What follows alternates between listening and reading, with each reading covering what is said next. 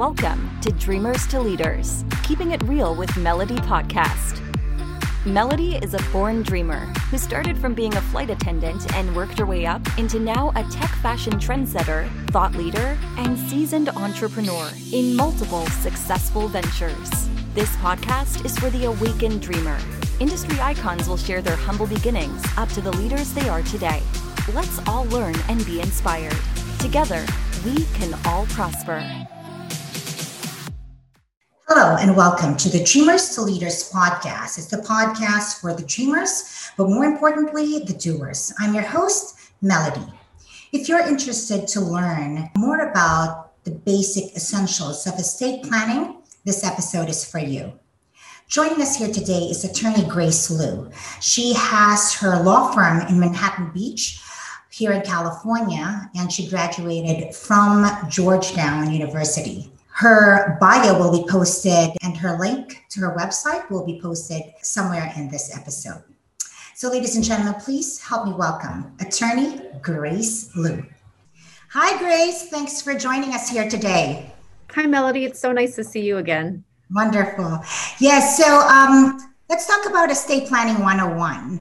Why do you think it's important, and how can you simplify the concept for our audience out there? Yeah, I mean, I've done a lot of presentations um, on the topic of estate planning, and I've come up with um, eight estate planning must-haves.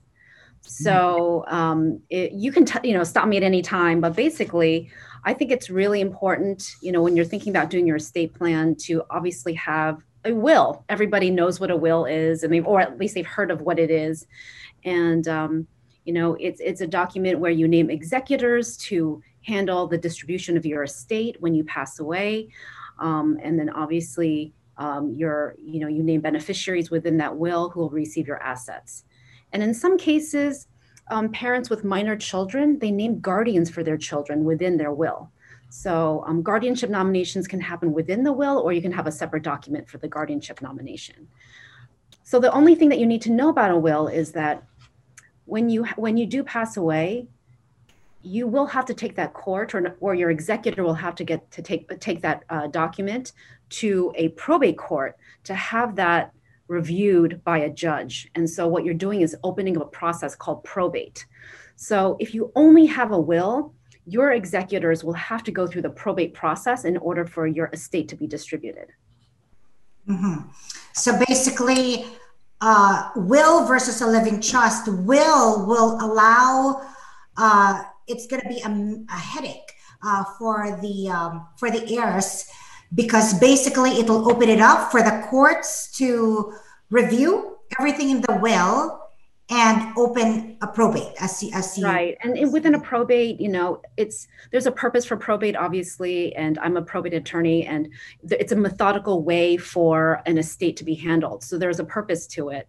Um, and what a lot of families do is, you know, they they opt not to go through that probate process and instead they create a family trust. So you just mentioned a revocable living trust. And so um, if you if if you create a revocable living trust, then what you're doing is you're naming a trustee to manage your assets when you pass away, um, and uh, obviously you're doing the same thing. You're naming beneficiaries of that trust, and so you, if you put all your assets into this trust, upon your passing, your successor trustee who's managing your assets and um, getting them ready to be distributed to your beneficiaries, they don't need to go to court. We don't hmm. need to go to probate when you have an, a, a trust set up because basically it's the trustees that are, you know, they have their own fiduciary duties to abide by the terms of the trust, to treat all the beneficiaries um, fairly, um, not to self deal. So that's what these trustees are doing. So, what we're doing with a living trust is taking uh, the control of the estate or the management of the estate away from the court system and putting it into the hands of a private individual, mm-hmm. someone's trustee. So, for our audience out there, probate is equivalent to headache. yeah, having headache, hassle, inconvenience, and it takes right. It takes forever. Uh, it does. I mean, I probate proceeding lasts uh, what's nine months, or what is the average uh, probate proceedings? Um, you know, I, you know, for something even the simplest of probates, here in uh, at least here in Los Angeles County, where I am, um, where I where I practice, it takes uh, about a year to a year and a half for the simplest of probates. You know, we're talking maybe it's a little small bank account, but it happens to be over that um, um, the, the probate amount, meaning that it, it has to go through probate because it's not a small estate. So um, it, it, it, takes a long time because there needs to be a hearing day to, to where, where the executives or the administrator is confirmed as the, the one in charge. You have to make sure that um, a probate referee is appointed to, to appraise all the assets that are going through probate. So that's really, really important. And then accountings and a report have to be refiled, uh, filed um, periodically in order to finally close out the, mm-hmm. the probate and then the distributions can be made to the beneficiary so it does take a long time so with with probate forget about privacy there's there's no such thing as privacy and you're allowing the state to basically uh, take over take over the assets yeah, of I mean, um, the deceased person, right? So, uh, so even even if it's just one thing that you have to consider about probate, that it's going to be a hassle, it's going to be a headache, it's going to take forever, and you're going to really lay it out there for someone else who doesn't give, um, doesn't care, doesn't care about the welfare of the heirs. You're allowing them to basically nominate and designate and disperse your assets accordingly. Is that is that right? Yeah, Melody, that's a great point about the privacy issue, right? Obviously, if someone has created a living trust and they've appointed maybe a child as, a, as their successor trustee or a close friend, um, that individual keeps everything private. When you're in a, when you have to open up a probate to probate somebody's will, um, you have to file a list of all the assets that are going through probate and their values. So, and that's all public record um, for for a reason because if you're a creditor of, some, of a decedent that creditor wants to know how much money you have um, they can still collect from the decedent. exactly. So so that's that's so it is um, it is sort of a headache right to have to go through this probate process. There i mean there is a purpose to it if you do have a trust and eventually you pass and there's some disputes between your beneficiaries or the beneficiaries and the trustees you do wind up back in probate court because probate courts do have jurisdiction over trust disputes but but if all things go well and you've drafted your trust um, well and it's pretty clear uh, then then we can minimize the chance of having to go to probate court for a trust dispute mm-hmm. uh, so you mentioned um did you say revocable trust? So so there's the revocable trust, there's the irrevocable trust. Why would one choose one versus the other, and what are the pros and cons? Yeah, that's a great question. Yeah, so I always um, uh, for clients who believe that they or, where I see a need for um, a revocable living trust, it's what we call you know your basic estate plan everybody should you know who needs a trust really should have a revocable living trust because you can change it. You can change it you know once you establish one trust you can use it for the rest of your life right? And so what i like to do in my practice is i tell my clients that i want to grow with them. In five years maybe they'll have another child maybe you know their daughter will get married and they don't like the son-in-law. So there's a lot of things we can do you know with your trust as you go through different life stages. Um, the irrevocable trust also uh, is it's a wonderful uh, vehicle. It also avoids probate. So, you know, because it's a trust, mm-hmm. uh, there are certain, it's irrevocable because, I mean, you can't change it. Because what people do who are creating um, irrevocable trusts, what they're trying to do is they're trying to minimize, um, usually, taxes, right? They're trying to reduce estate taxes um, federal estate tax. So um, the federal estate tax uh, right now is for each individual at 11.7 million. So um, a lot of people create this, these irrevocable trusts so that they can reduce their gross estate for estate tax purposes. You know, currently um, a, an individual has an $11.7 million estate tax exemption. Um, from federal estate taxes and federal the federal estate tax is a tax on your death of all your property so whether your property is in a trust outside of a trust if you're a us citizen overseas the US government wants to bring in all these assets and see whether or not you have over 11.7 million for a single individual. And if you do, they want to hit you with an estate tax. So what um, if you're if you have assets around that amount, if you create an irrevocable trust, any assets that are held by this irrevocable trust the IRS views as well, you don't have control over this asset anymore. It's in an irrevocable trust. Um, and so, therefore, when they're trying to figure out at your death how much you have, they're not going to count those assets in the irrevocable trust. So, basically, they exclude that amount for purposes of accounting for yes. what is due them, right? That's correct. Uh, so, with uh, with that exemption, the 11.7 million, it's a moving target. So um, how, how is that if uh, let's say next year or this year there's a new administration um, and if they change the the exemption and it's an irrevocable trust what do people do in, in cases like that? Um, if they really really want to change that trust there's always you know, there's always a probate court, so you can always file a petition um, with uh, with the probate court asking for an irrevocable trust to be to be revoked, mod- revoked, modified. So that there's that, mm-hmm. um, and most of the time, people already name their children as beneficiaries. Let's say if they have children of their irrevocable trust or a charity, um, and if they are still okay with the um, the assets going that way, um, even if the estate tax exemption amount changes, then they kind of just let that be, right? So when they pass, eventually, you know, those assets in that irrevocable trust are just going to go to those mm-hmm. chosen mm-hmm. beneficiaries. Now, um, we also hear a lot about AB trusts. So, um, can you simplify what that means uh, to our audience?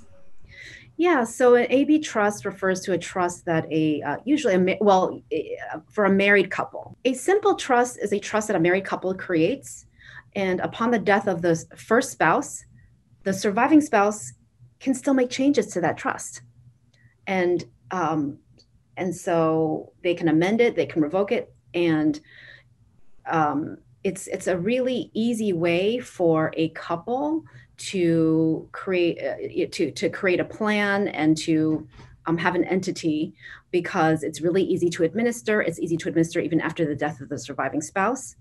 Um, the drawback is there they you know the surviving spouse can still make changes. So that could mean that the surviving spouse assuming it's you know the wife if she meets somebody who sweeps her off her feet she may have that well she she does have the ability to completely change the estate plan which includes assets of that married couple. And she could give a distribution to this you know to somebody who sweeps her off her feet and perhaps is committing some type of undue influence or fraud you know. Mm-hmm. so that's the simple trust um, again you can change it at any time mean and the surviving spouse can also change it at any time the ab trust is um, is uh, a, a trust where it starts out as a singular trust um, established by a married couple. And on the death of the first spouse, the trust is supposed to split between an A portion and a B portion. Technically, the idea is that um, if all of the assets in the trust are community property, half the assets uh, will go into the B trust, and half the assets are supposed to be allocated to the A trust. The A trust is technically technically the survivors, the surviving spouses portion of the trust estate so they can do whatever they want. They can make it they can make changes to that trust. They can change the trustees. They can change the beneficiaries. If she or he meets somebody that sweeps them off their feet she, they can give all of it some of it to that other um, individual. When it comes to the b trust that technically is the decedent spouse's half of the estate and that's that becomes irrevocable. Mm. So the terms of it are irrevocable. Um, and so it's the B trust allows the spouse that passes away first to have more control because they're up in heaven looking down and they see that, well, at least my half of the estate has been is irrevocable. My kids are going to be getting it not someone that sweeps my my spouse off their feet. So that's the benefit of having a b trust. It is irrevocable. It does have to start filing its own income tax return, um, just the B part, um, the B portion. So there's some drawbacks um, to to that, you know, to that setup. But you know, some clients opt for it if um, if that's some if that's a concern of theirs that the surviving spouse may change the terms of the trust. Mm-hmm. Uh, so, with regards to um, power of attorney, so we hear that a lot, but um, but I don't think our audience or a lot of the or the general public have really an idea on what a power of attorney really is. What is it? Uh, yeah, and um, so a power of attorney is a um, instrument that, and there's two types there you know it's there's a durable power of attorney for finances and there is a durable power of attorney for medical decisions also known as an advanced healthcare directive so if we're referring to the uh, a durable power of attorney for finances if you lack capacity to make your own financial decisions what a power of attorney allows you to do is to appoint an agent while you're incapacitated to manage your finances, right? To maybe access um, your bank accounts um, to to sign legal documents on your behalf. So that's what a power of attorney uh, uh, allows allows you to do. Allows you to make decisions when you're when you don't have capacity because somebody else is stepping into your shoes to do that for you. Mm-hmm. Mm-hmm. Now uh, let's switch uh, gears a little bit. Uh, with regards to life insurance, so life insurance have uh, their own uh, beneficiary clause, right? Mm-hmm. And um, how does that play out with um, with the same named owner of the life insurance also having a trust, and if they have their own beneficiaries and trustees in their own trust, which would take uh, precedent? Yeah, that's a great question, Melody. Um, because, and this is something that I try to really drill into my clients. Um, that there are there are some assets like life insurance, like an IRA, a Roth IRA, a 401k plan that when you cr- open it, when you open up these policies, you're given a beneficiary designation form. And that form is how um, is is is uh, lists the beneficiaries of that asset. Mm-hmm. So, if you have a will or a trust and you name your children as beneficiaries, and then you have a life insurance policy and you filled out the beneficiary form, the beneficiary designation form, and you named a charity mm-hmm. as the beneficiary, at your death, that life insurance policy is going to go directly to that charity because these types of assets are uh, creatures of contract. So they're going to be they're not they're going to ignore your testamentary documents which are your will and your trust and they're just going to go directly to whoever you named as the beneficiary.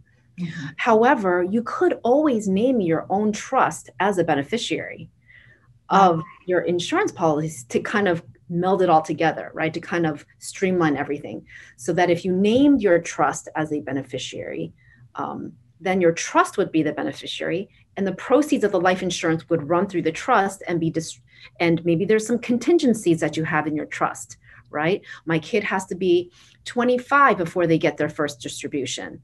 Um, or my um, my son has to finish uh, finish his drug rehabilitation program um, and show evidence of sobriety for five years before you make distributions to him so things like that mm-hmm. those would have to run through you know they could run through the trust if you named the trust as a beneficiary of these policies mm-hmm.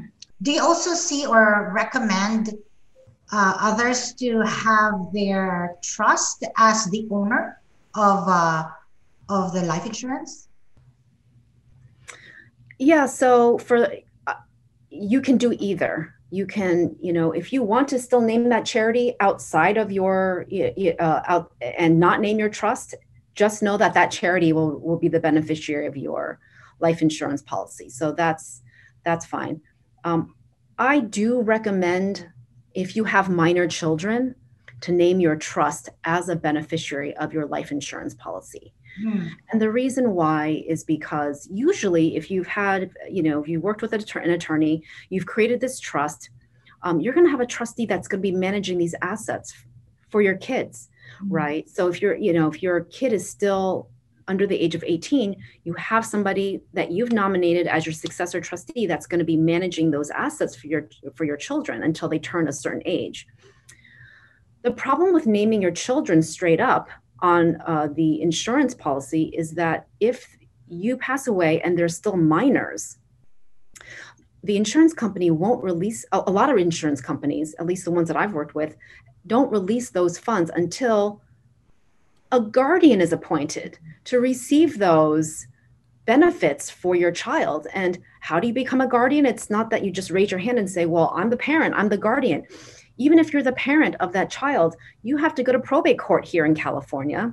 You have to be appointed as you have to open up a guardianship proceeding in probate court, be appointed as your child's legal guardian in order to actually have the insurance policy monies released to your guardianship account because the courts want to make sure that as a parent they have oversight over you as the guardian because you're managing a minor's assets and they don't want you to self deal um, or mishandle those minors assets. So that's why insurance companies require that there's a guardianship um, proceeding that's that's opened and up in probate court. And that that can be really expensive.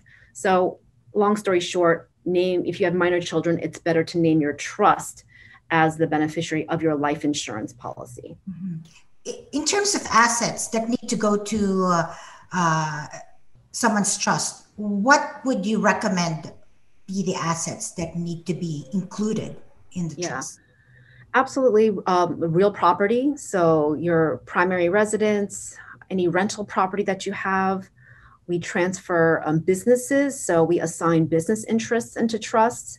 We assign um, all your tangible personal property, your jewelry, furniture, um, pieces of art, expensive art, you know, all into the trust. Um, so those are the types of assets that oh i'm sorry and bank accounts bank, bank accounts that are in your own name should be transferred into the name of the trust what we don't transfer during your lifetime are your retirement accounts. So if you have a pension, a IRA, 401k plan, those stay in your name during your lifetime. We do not transfer those, we don't retitle those during your lifetime into the name of the trust. However, you can fill out a beneficiary designation form so that you can state at your death this this 401k you know uh, the proceeds of the 401k can go to your trust so again, I hope that makes sense. During your lifetime, these types of retirement accounts stay in your individual name. They don't go into the trust, but you can always say, okay, well, at my death, I want the proceeds or the remaining amounts of these um, uh, assets to go into my trust. Mm-hmm. What uh, type of life events uh, would trigger maybe amending or updating uh, your trust or making sure that one is set up? Yeah, um, I actually did a presentation on this before, and I want to tell you it's all different types of stages. I have, you know, ch- I have clients who are who have sent their kids to me who are about to go to college, and the college students you know they they're going to be going to college far away and they they need an advanced healthcare directive in case something happens to them you know in, in college and they need someone to make healthcare decisions for them. You know the kids are over the age of 18 and so um, so even starting as young as college age kids they need to have an advanced healthcare directive in place. People come to me when they're about to buy their their first home so they want to get their you know their house set up and and, and have a trust. Um, maybe a parent passes away and so they're about to inherit some you know a great deal of assets or not but they need help um, administering the estate.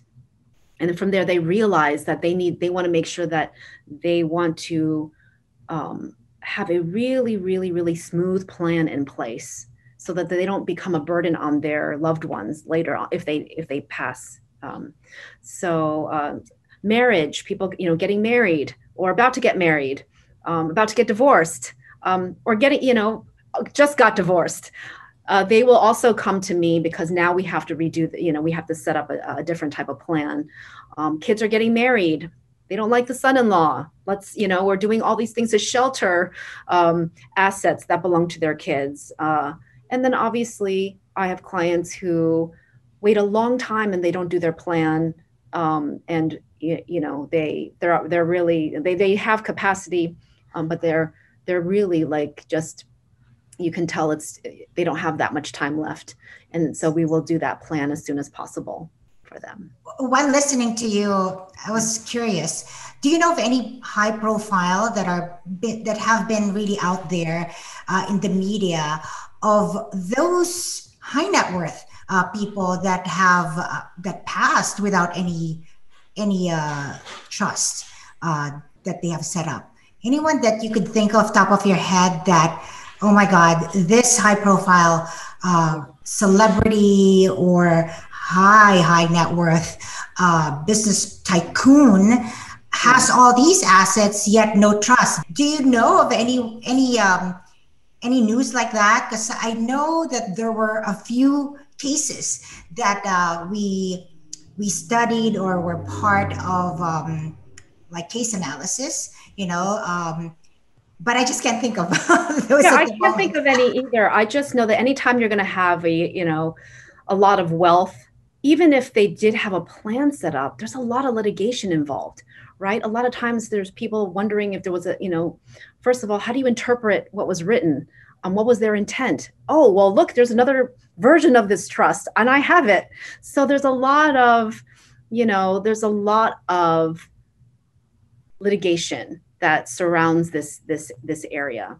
Um, and uh, but i've definitely had you know had to probate a very very wealthy estate not a celebrity i mean but and you know and they had nothing. They had no they didn't you know maybe they just wrote a letter saying i wish that this is what this is what would happen upon my death and that doesn't constitute a will right? Mm. so um and if someone doesn't do any planning we are in probate court because the probate court does handle people you know estates where there was no will right? That happens all the time. The one th- thing that i do want to mention melody is that i have lots of clients who you know maybe they prepared um, or i should say they brought trusts into me um, and you know their parents have passed away and we realized that even though the parents had a trust they never funded you know they didn't fund their trust correctly. So they had a piece of real property that they never retitled in the name of the trust. And i'm going to probate despite the fact that they had a living trust. Right. So even if you have a trust that's great but you want to make sure that it's really really funded correctly. That and is an extremely extremely important point. Um, yeah, I think I, I, know a lot that could be guilty of that. You know, they check off that that proverbial uh, box, right? Right. Right. That you've done your living trust, but right. there's it's a living document that you still have to make sure that you update accordingly, especially as you acquire as you acquire more uh, properties.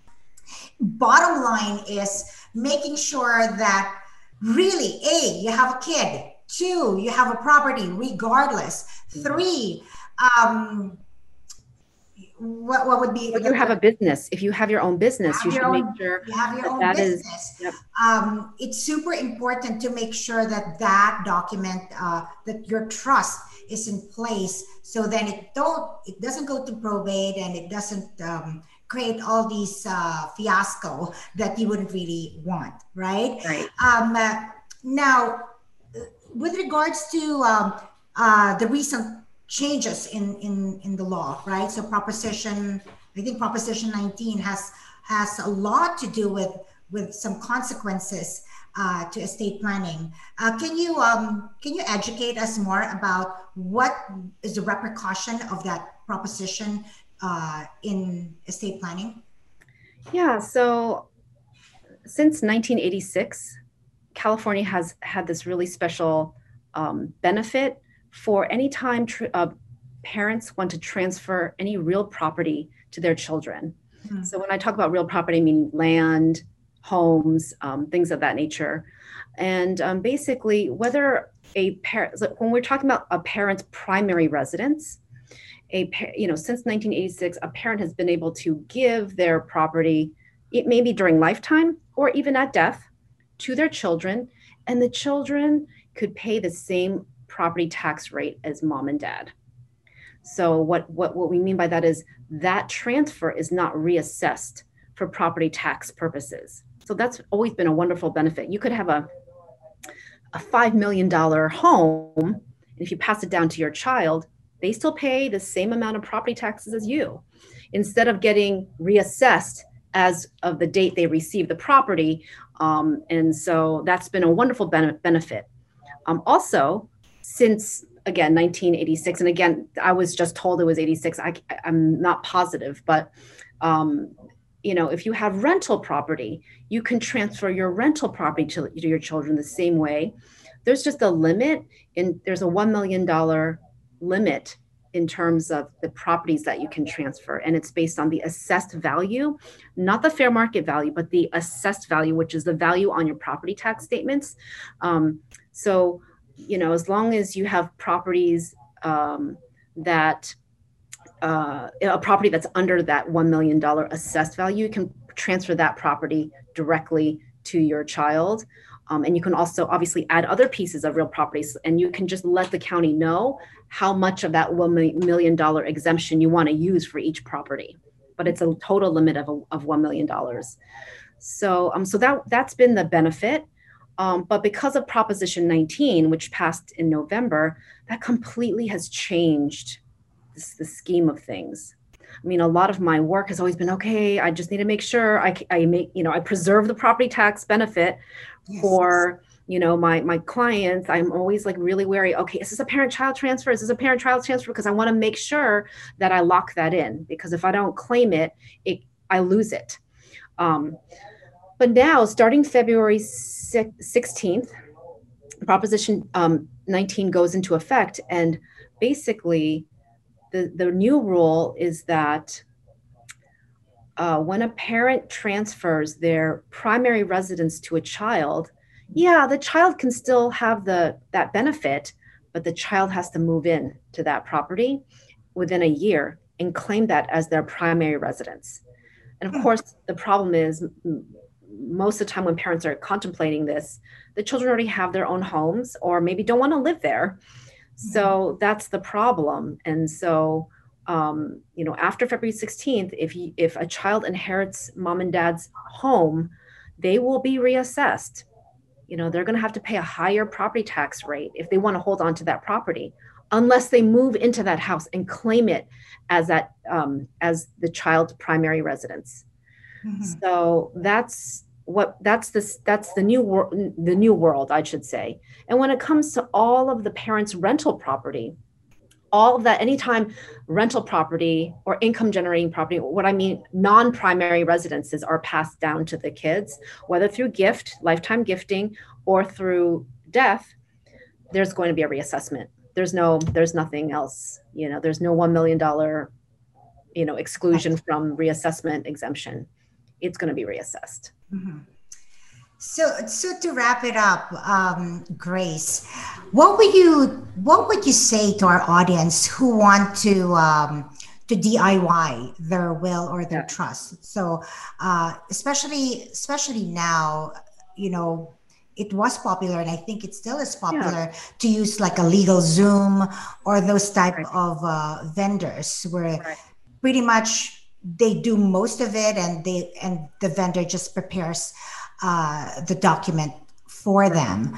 Uh, as opposed to having a reputable uh, estate lawyer uh, to to assist them with drafting the the trust. Right. what would be your say uh, on on on that yeah I mean, i've taken a look at some of you know um, these do-it-yourself documents and you know they work. I i've there's nothing wrong with them and they're, they're functional. Um, and you know i have plenty of clients. I think what happens is they you know they they will do these um, they will go on to LegalZoom they'll create their documents but they always have this lingering feeling at the end like i'm not sure if i did it right.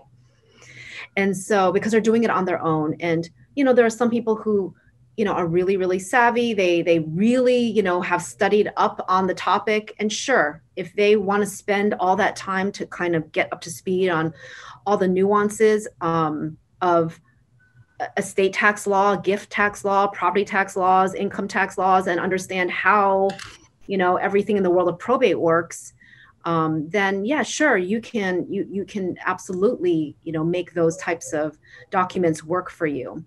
I think the benefit of working with a professional is that you can you know you you know if you choose the right law office they'll be able to, they'll get to know you they get to know your family um, well who your family members are and they will be there for you like a family office whenever you need them whenever you need to you know kind of ask them about um, oh should i put this property into my trust or how should i fill out this beneficiary designation form? They're always there. They'll grow with you.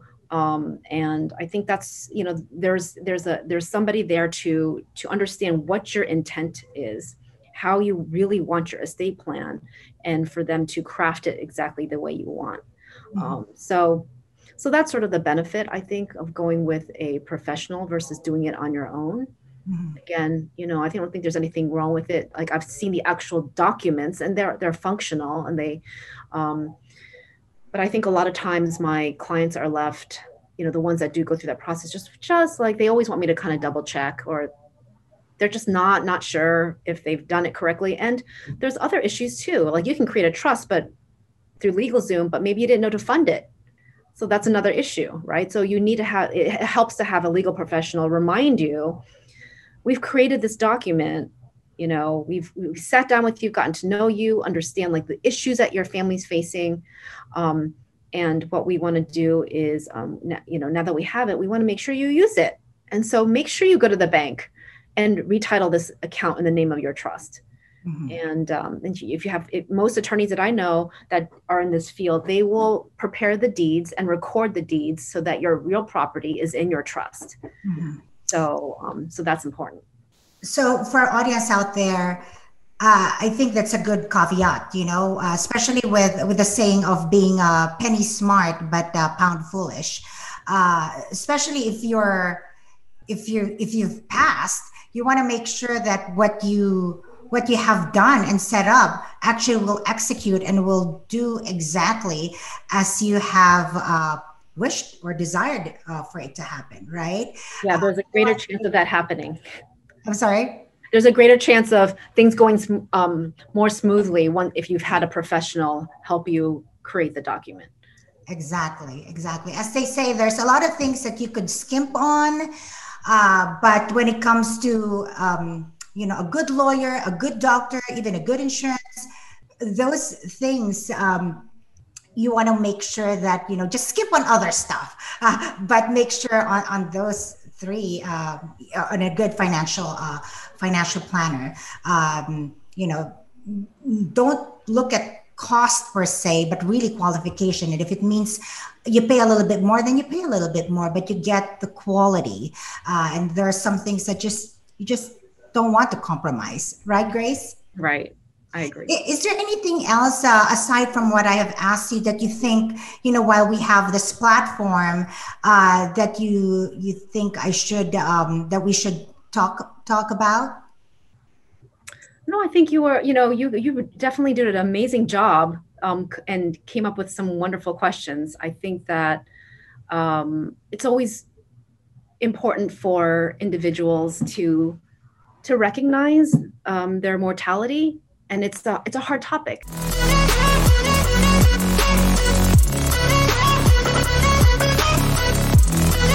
Like nobody really wants to think about uh, their legacy and uh, that they could go at any day, you know, any time. Um, and so it's hard. It's a hard topic. Um, I've often had clients that come into my office and just talking about um, this issue brings tears to their eyes. And so it is a very, um, it's a very important issue. It's a very emotional issue. It really, really makes you really think about how you want to lead your life, really right. going forward. So I think that the estate planning process is a wonderful way to to reset and to see, you know, how you want to yeah live the rest of your life and how you want to steward all the blessings you've been given in your life. So that's the only thing I point. Uh, you know, just listening to you, it just dawned on me. That there are that there are those that actually opted to do like a video, like a, leaving a recording of their wishes and even naming uh, who they want to be the beneficiaries, their heirs, percentage of this asset to go to to which party, and then ending with uh, their their parting message. How is that compared to? Have you encountered anything like that where now it's in probate because it was just a video recording?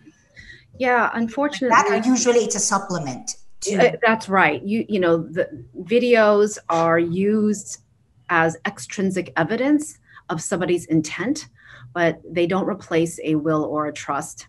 Um, sometimes they're just used to show that the testator or the client had capacity when they were doing um, their documents and um, but obviously yes it, it goes to if they want to talk about their life story or the reason why they're leaving their uh, estate a certain way it might bring some clarification but it it is it's again used just as an as extrinsic evidence only if there is a dispute mm-hmm. um, as to as to whether or not we need to clarify something in the actual four corners of the documents. But usually we just look at the four corners of the trust document or the will to determine how the estate should be distributed. Mm-hmm. Hey, Grace. Um, you have shared a lot of really relevant uh, information to our audience. So I just really want to thank you uh, for your, your time and, and, and generosity of your um, skills and expertise. So thank you once again and uh, wishing you continued success. Thank you so much, Melody. I really enjoyed being on your show. Wonderful. And uh, for all the dreamers out there, keep believing. You got this. Till next time.